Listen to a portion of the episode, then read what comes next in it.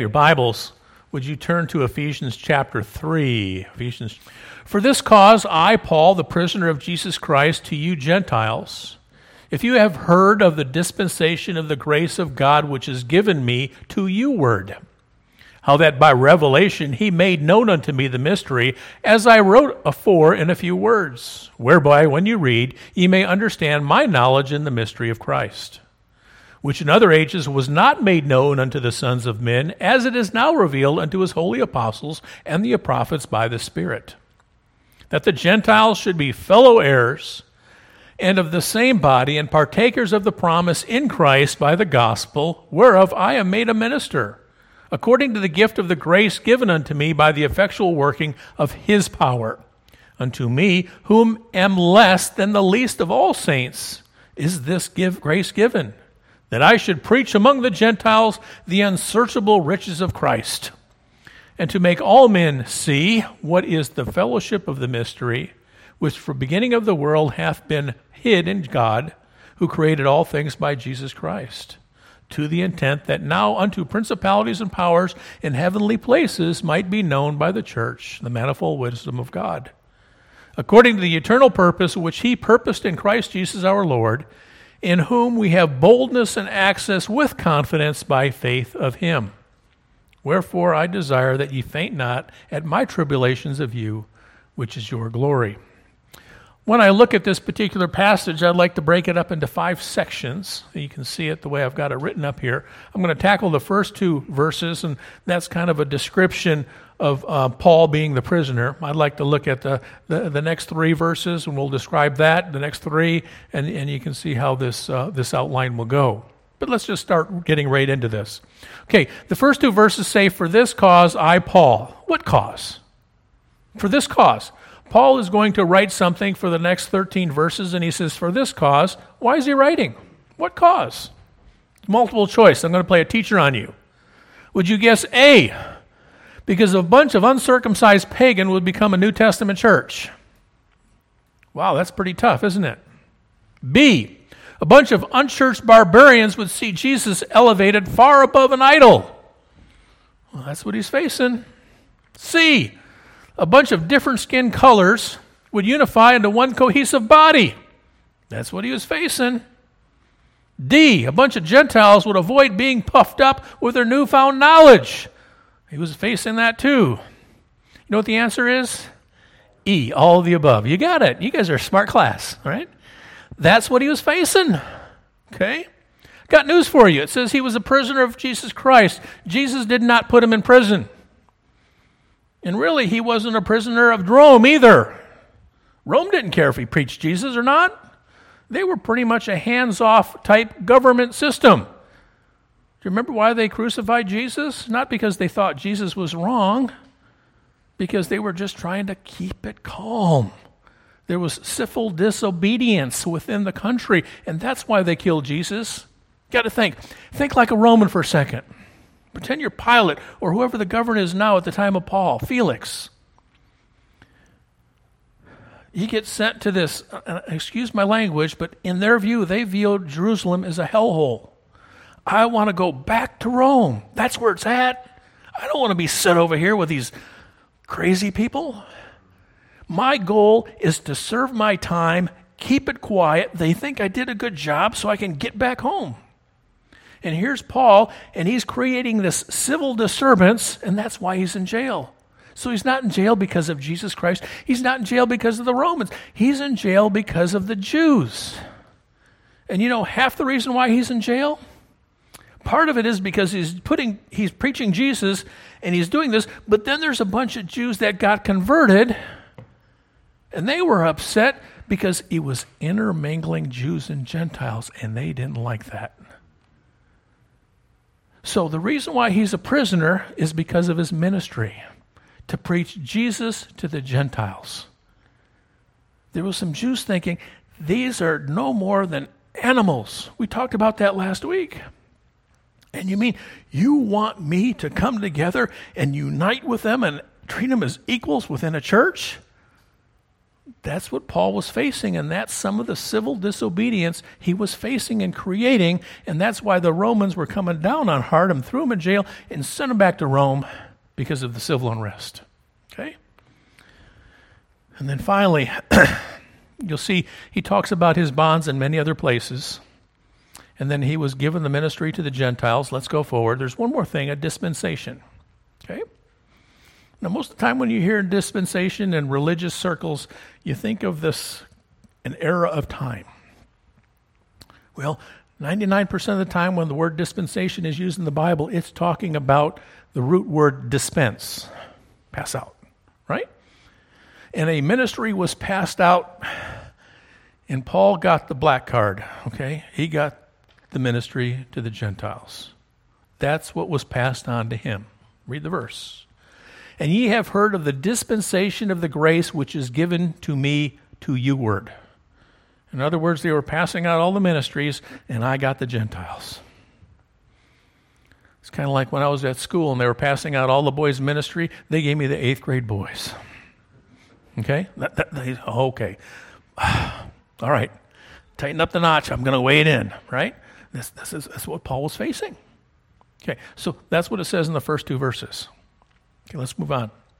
Okay. Uh, just to show you that this was his ministry, I want to read in Galatians 2 7 and 8. But contrariwise, when they saw that the gospel of the uncircumcision was committed unto me, that's Paul, as the gospel of the circumcision was unto Peter. For he that wrought effectually in Peter to the apostleship of the circumcision, the same was mighty in me, that's Paul, towards the Gentiles. I always wondered why they sent PhD, God sent PhD Paul to the Gentiles, and he sent blue collar Peter to the Jews. If I was done it, I'd have done it the other way around. But God didn't.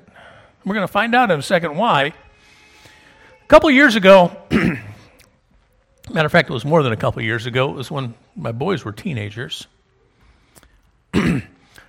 I was heading back home to visit my parents in Detroit, Michigan, which is in the north. And we swung by, and at the time, B- Brother Buddy Abernathy, a solid preacher, was pastoring a church in Fort Wayne, Indiana. And Brother, Brother Abernathy is a deep southern Alabama boy. And we went there, and I swung by, and I preached on a Wednesday night, and we had time. The kids were playing in the yard, and we were down in the basement where they had their lunchroom. And I was sitting there, and I was asking, I says, why did God send the southern boy to Fort Wayne, Indiana, the Detroit guy down to deep Georgia? Why does he do that? Because he's got a sense of humor, amen? Yeah. It gets us out of our comfort zone. Well, that's exactly what happened here. Paul, the PhD, he had all the letters and the accolades, and he was sent to the Gentiles that didn't give rip about that stuff. And then Peter, the blue collar guy, was sent to the Jews. It seems like it the other way. Paul was a library guy. I'm picturing him. I know he did tents, but I'm picturing him with soft hands. And I'm picturing Peter just the opposite. I'm picturing his face weathered by the sun, all those times on the ship. I'm, I'm, I'm, picturing great big hands with calluses on his calluses and broad shoulders. And that's who he sent to the Jews? Yeah, that's who God sent to the Jews. He know the rough times, yes? Okay, all right. Let's keep on going. Okay, so now we're still in Ephesians 3. We're jumping to the next section of this uh, uh, passage, and I want to read 3 through 5. I want to show you that, that, that Paul was given a very special dispensation of knowledge, okay, that, that was given him unlike the rest. How that by revelation he made known unto me the mystery, as in a four or few words, I think that's chapter 2, whereby when you read you may understand the knowledge of the mystery which in other ages was not made known unto the sons of men, as it is now revealed. Now, now there was some things said, given indications that the gospel would go to the Gentiles. We can find that in the Old Testament, and we'll see that. But it was never given so clearly and, and so plainly and actually put into effect as it was through Paul the Apostle. Okay? This is what Peter said of Paul. This is 2 Peter 3 15 and 16. And account that the long suffering of our Lord is our Lord is salvation, even as our beloved brother Paul also according to the wisdom given unto him hath written unto you. Peter is writing and he's saying God spoke specially to Paul and some things that he got even I didn't get. Okay? And why was that? Because he had a special ministry. It was different. As also in all his epistles, speaking in them these things, in which are some things hard to be understood. Okay? All right. There's a mystery. And I believe as I pour through this context, the mystery is not that Jesus came back. The mystery is that Jew and Gentile would become one harmonious New Testament body. I cannot read this passage of Scripture and come to any other conclusion given the context. This was earth shaking. And I want to spend most of today for you to understand what kind of ministry Paul was facing when he was asked to take on the church at Ephesus or any of the ones in Asia Minor compared to his brethren. Okay? Here's Isaiah 49 6. There's a hint of it. And he said, This is Isaiah speaking century before, centuries before. It is a light thing that sh- thou shouldest be my servant to raise up the tribes of Jacob and to restore the preserved of Israel. I will also give thee for a light to the Gentiles. There's a little bitty indication that something's going to happen to the Gentiles. So, what Paul is doing is consistent with the Old Testament. It's just being blown up, enlightened in a way that they never understood. Jesus even said this in John 10 16. And other sheep I have which are not of this fold, them also I must bring, and they shall hear my voice, and they shall be one fold and one shepherd. Now, when Jesus was preaching that in that metaphoric language, do you think the people really at that time says, I'm going to have to wash feet of a Gentile? I don't think so. Paul's going to take off all the shadows and the screens. And he's going to make that so plain. Okay? What I would like to do, it's kind of like you're going to think I'm chasing a rabbit, but I'm not. I want to look at the life of Jacob. And I want to use his life as a template for the life of a child of God. And the reason why I wear Jacob out, because when I read about Jacob's life, it so looks like me. Okay? Jacob's life from the time God put his finger towards him and he said, You're mine, to the time he went up into glory, he went so through things that as churchified people, I know I just made up a word. Brother Greg loves when I do that, especially when I put it in a title. We, as churchified people, they would come into our church. Jacob would come in in some of these early stages, and we would say, Not saved, not elect, not regenerated. And I look back at my life, and that's me. This message about Jacob, when we look at his life, I can take it and I can transplant it and put it on New Testament people. This is a message you won't hear in too many places.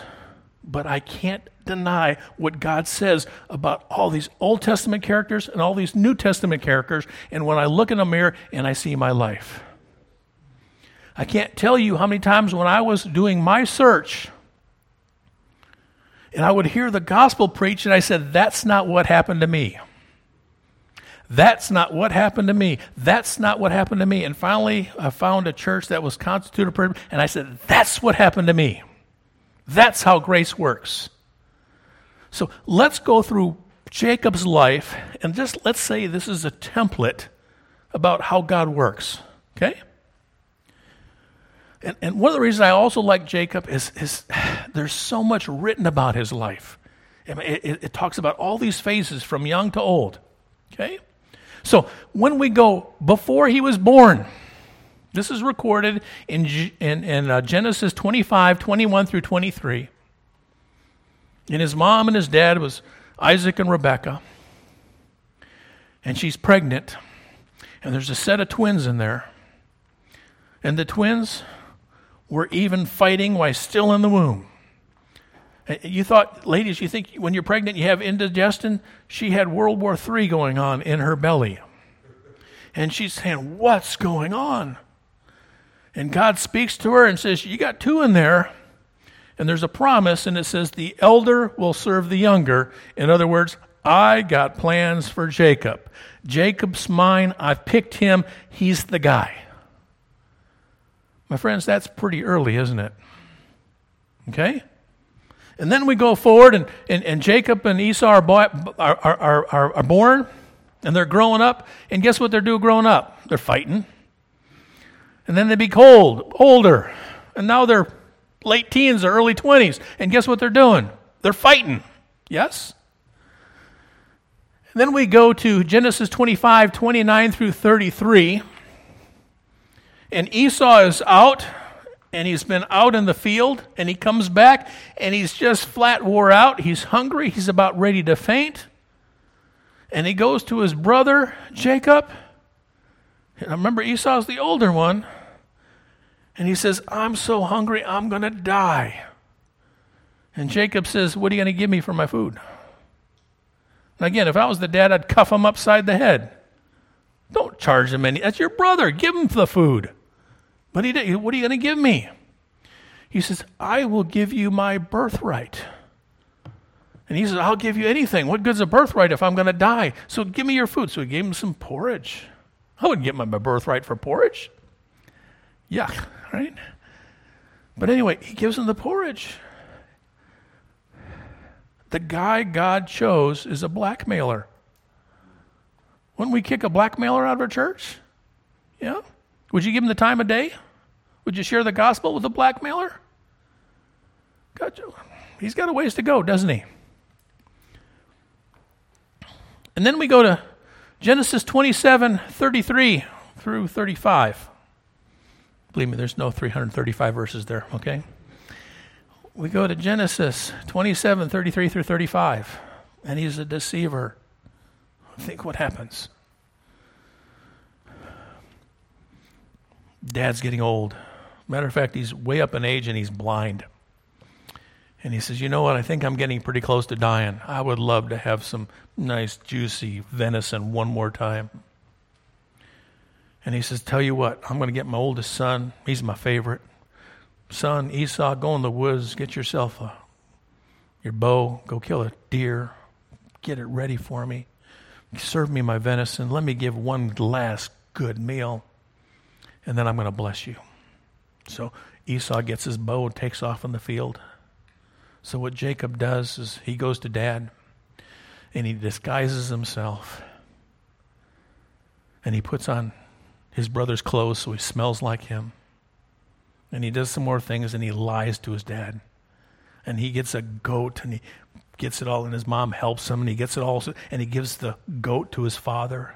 And he said here and his, father says, you know, you smell like him, but you sure don't sound like Esau. Who are you? He said, I'm Esau. He told him flat out lie. This is the guy God chose? We'd definitely throw that guy out of a church, wouldn't you? Would definitely run him off. So there he is, and he tells the lie.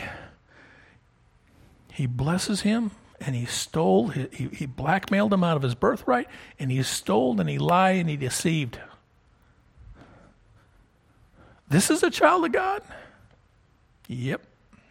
This is the one God's got eyes on. This doesn't fit the template of the way church is supposed to run, is it? Okay?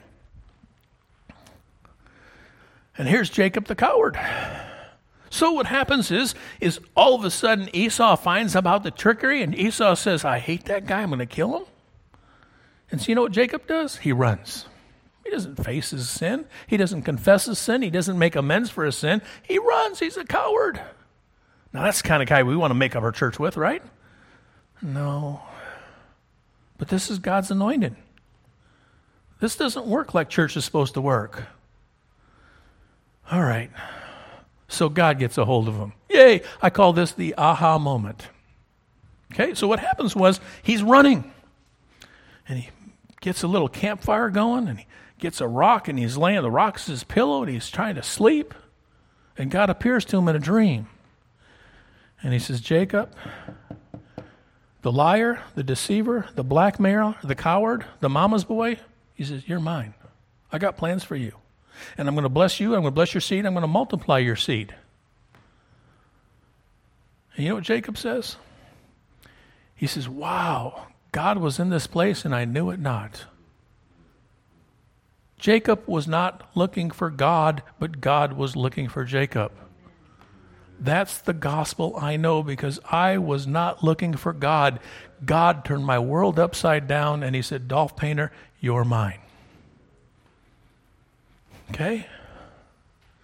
So we think, wow, this great big revelation. He sees God, he sees angels climbing ladders going to heaven and down to heaven. And we say, what a miraculous conversion this should be. And then he prays one of the most god awful sins or prayers ever recorded in Scripture. He said, Lord, this is recorded in uh, Genesis 28 20 and 21. It's nothing but a deal. He said, Lord, if you feed me, if you clothe me, if you keep me safe, if you give me peace, if you do whatever you want, I want, then you can be my God. What happens if someone comes in our church and prays that prayer? We would never ask them to pray publicly again, would we? Amen? But he is God's chosen, and he's got this little bitty peek at God, and you know what? He got a long way to go. But he's God's nonetheless. He's not acting like a regenerate. He's not acting like elect, but you know what? He is. And he's had an aha moment. But you know what? He's still like a three year old. And he thinks God is all about give me, I want, I need. That's a pretty young babe in Christ. But you know what? It's still a babe in Christ. It's still a person in Christ. Okay? So then, we go and we read that prayer, and it's just a horrible prayer. And then we go on, and then uh, the next 20 years. He goes, you think you go, you start school at five years old and then you enter first grade about six, and then you go and you graduated after 12 years, and you graduate, it's 12 years of school. Well, Jacob had a 20 year education. And this is how it started. He's running and he takes off, and he finds this uncle, his name's Laban, and he says, Laban, Oh, I saw your daughter at the well. She's a knockout, and I just love her, and I want to marry her. And I'll do anything for her. He says, Well, I'll give her to you. He says, No, I want to earn her. That's pretty good, isn't it? So he works seven hard years, and scripture says they were just like that because he was so excited about getting this woman, and he works the seven years for her. And then what does Laban do? Laban pulls a switcheroo and he slips and he gives her Leah. And the next morning he wakes up and he goes, oh, You tricked me. You pulled a switcheroo. Isn't that just what he did to his dad? You lied about who she was. Isn't that what he just did to dad? And you know what Laban says? This had to be the biggest dagger into his heart. He says, In our country, we honor the older before the younger. Don't you know that had to be a because he's realizing this is after the aha moment. Jacob goes through 20 years of aha moments, preparing him for the place where he's going to be useful. Okay? Why am I going through Jacob's history when we're talking about Gentiles? I want to show you how big of a knucklehead Jacob was. And he was churched. He was circumcised. He was carried to the synagogue.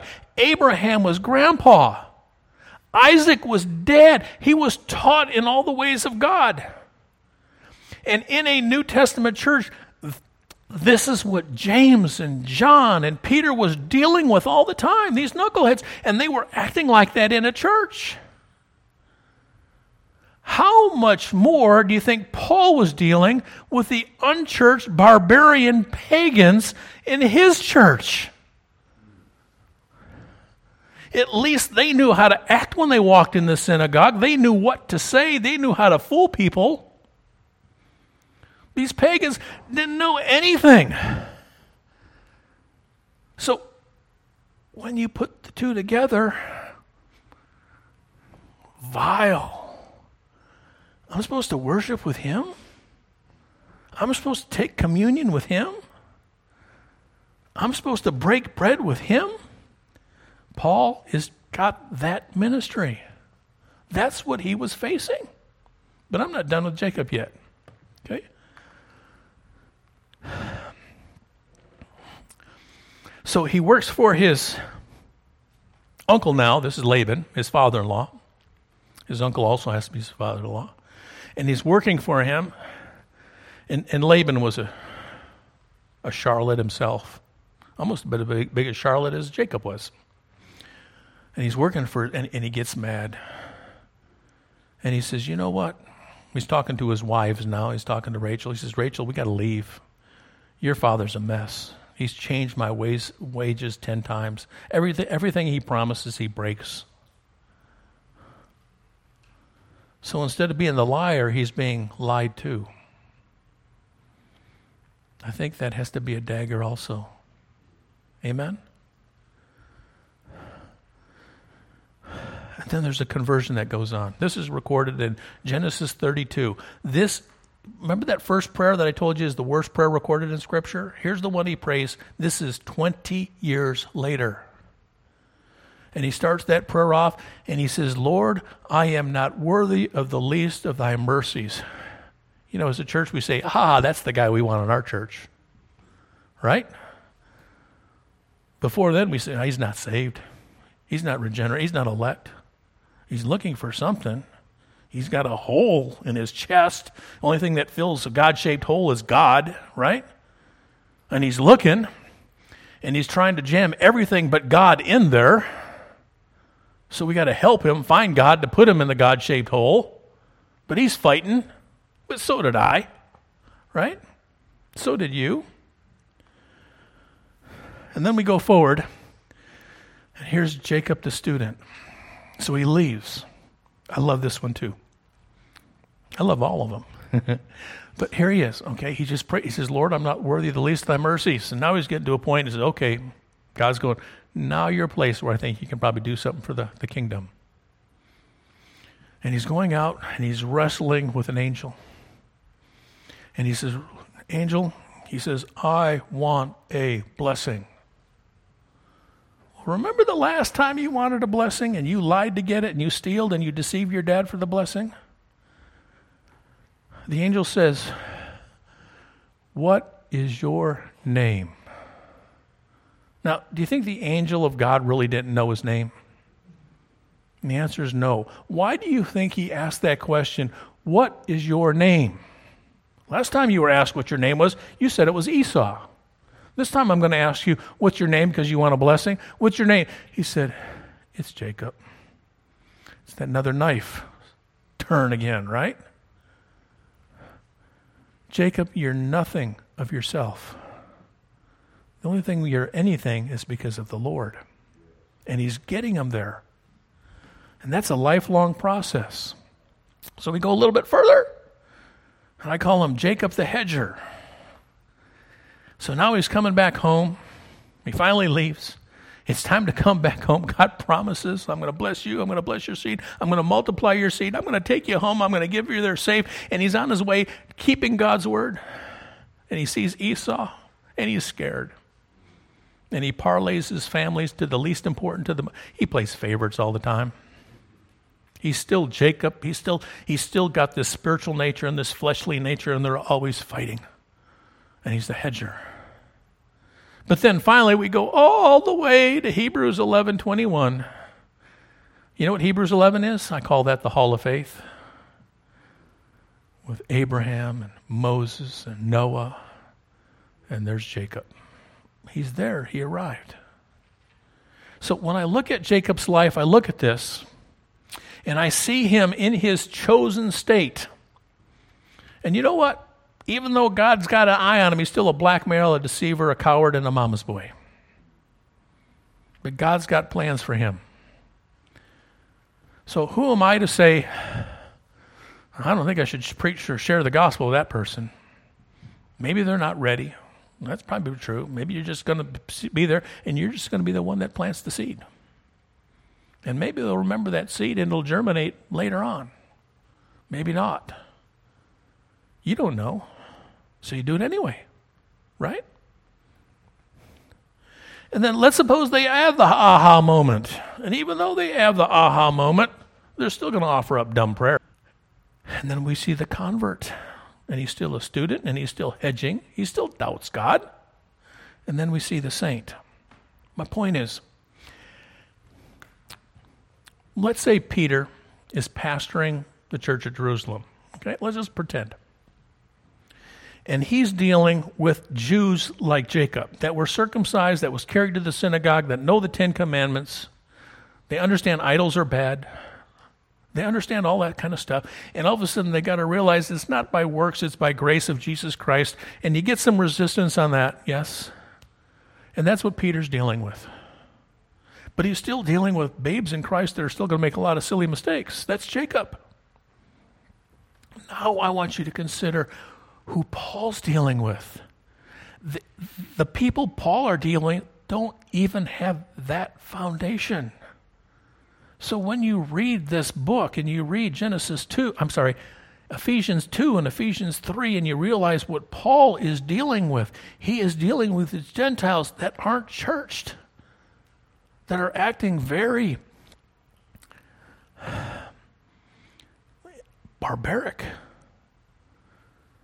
And he's in it, and somehow he's trying to get the barbaric behavior in these early Christian states to mesh with these Jews that have been converted out of Judaism. Do you understand the task that he has? It's terrible, but that's what he's doing. Okay. I'm going to share something with y'all, okay? And, and this is something that happened late on Wednesday, so most of the folks that were there on Wednesday don't even know about it.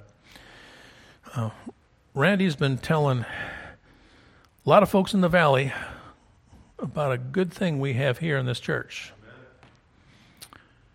And he says, We got a good story that's unlike a lot of what a lot of people have heard and a lot of people are going to hear. And he said, Would you consider having a Sunday evening service? Because some of the people I'm sharing this with are going other places and are working and doing different things. And I told him that I will. Every second and fourth Sunday, all the way to the end of the year, we'll have an evening service. And it'll be geared of messages just like what you heard about Jacob. We're going to we're still in Ephesians 3. Let's go through 6 through 8. that the Gentiles should be fellow heirs. that phrase, fellow heir, do you realize now how much trouble that phrase, fellow heirs, got Paul into trouble? The same body. Come on, God. You really want me to sit in the pew next to that guy?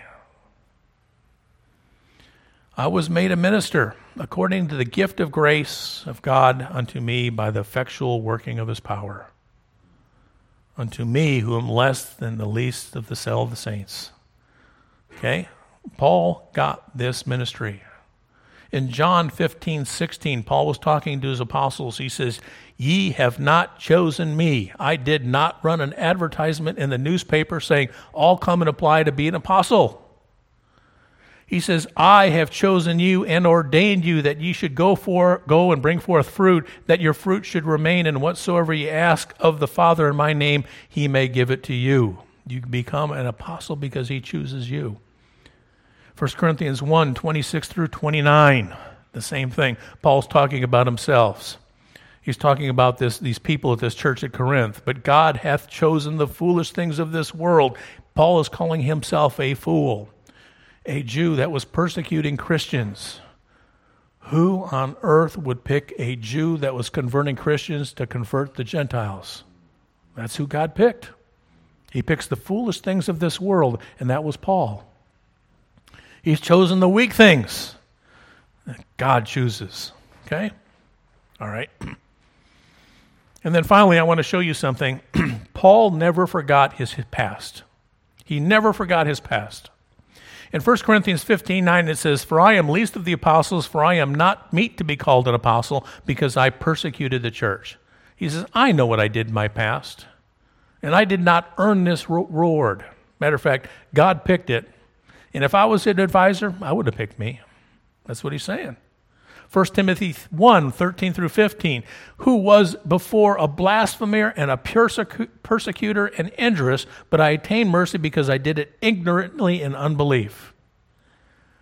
God picked me. Down at the bottom it says, Christ came into this world to save sinners, of whom I am chief. He never forgot his past. It's pretty tough to get puffed up when you remember what you were and the only reason you got to where you are is because of God, not your own doing. We give the glory to God. Paul gave the glory to God. Paul made mistakes. Amen? I, I just, I'll never forget. You think Paul never made a mistake? There was a time where Paul was preaching and they went on an evangelistic tour and they were looping through the Mediterranean. They were in Asia Minor and they brought this young preacher along named Mark. And about halfway through that trip, Mark says, I got to go home.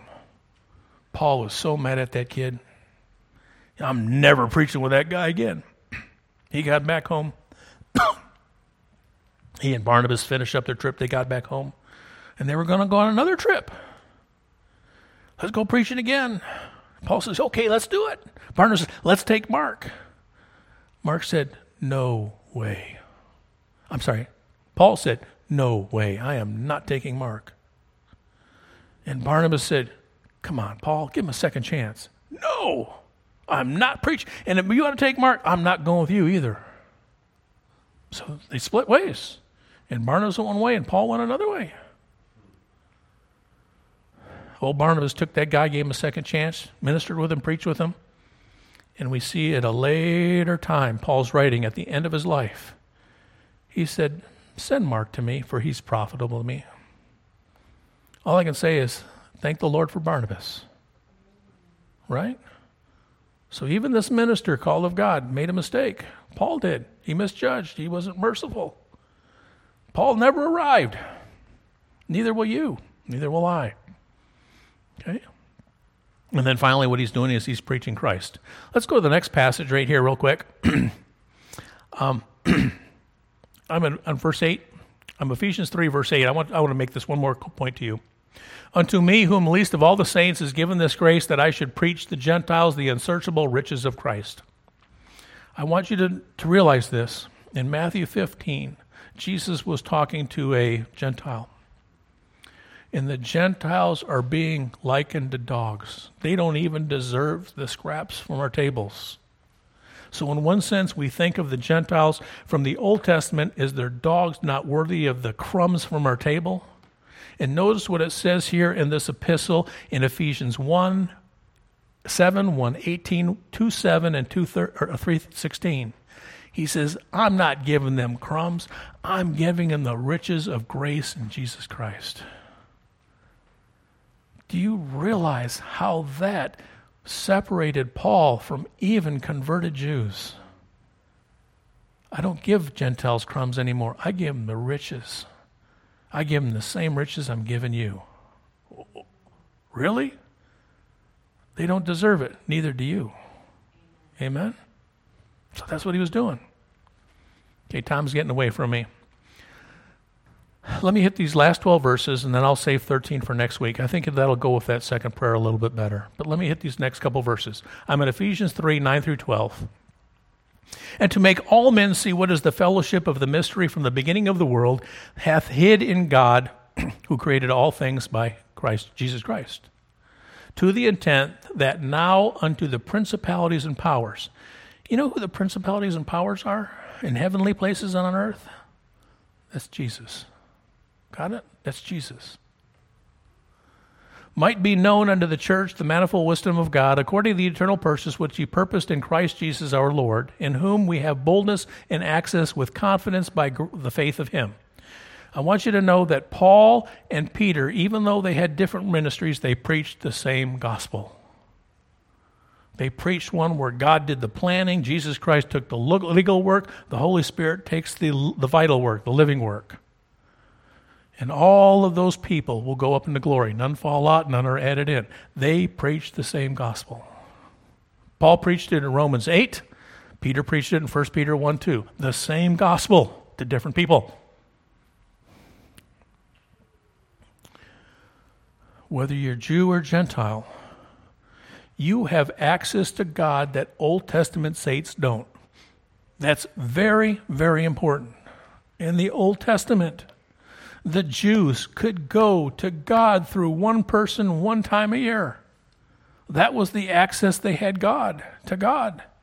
And all of a sudden, Jesus Christ comes and he tears down that middle veil and he gave all those Jews access to God to pray to him 24 hours a day, 365 days out of the year. But not only did he give them the access, he gave the same access to Gentiles. You know, wow. That's so hard. 2,000 years later, that's so hard for us. We're used to going into our closet and talking right to God. They couldn't do that. And it wasn't just a Jew thing, it was a New Testament thing. Everyone had that access. Let's read these two verses. Hebrews 4:16. Let us therefore come boldly unto the throne of grace that we may obtain mercy and find grace to help in time of need. Now again, people will always ask me, how do I come boldly before God? how, how do I approach God boldly? Aren't I supposed to come meekly and mildly and timidly? And the answer is yes. The only way I know how to come before God boldly is when I'm quoting Scripture. When I this is recorded in Hebrews 10, 19 through 22. Having therefore, brethren, boldness to enter in the holiest by the blood of Jesus, by a new and living way, which he hath consecrated for us through the veil, that is to say, his flesh and having a high priest over the house of God, let us draw near with a true heart in the full assurance of faith, having our hearts sprinkled from an even conscience and our bodies washed with pure water. We go boldly to God because of Jesus Christ. The Old Testament Jews could not do it because they did not have the blood of Jesus Christ. They had blood of animals. New Testament Jews do it because of the blood of Christ, not because of their heritage or their pedigree. They do it because of the blood of Jesus Christ. And the New Testament Gentiles come because of the blood of Jesus Christ. Not because they were left out or of any kind of promises, not because of an act of circumcision or baptism. It's the blood of Christ. And that's what we rest on.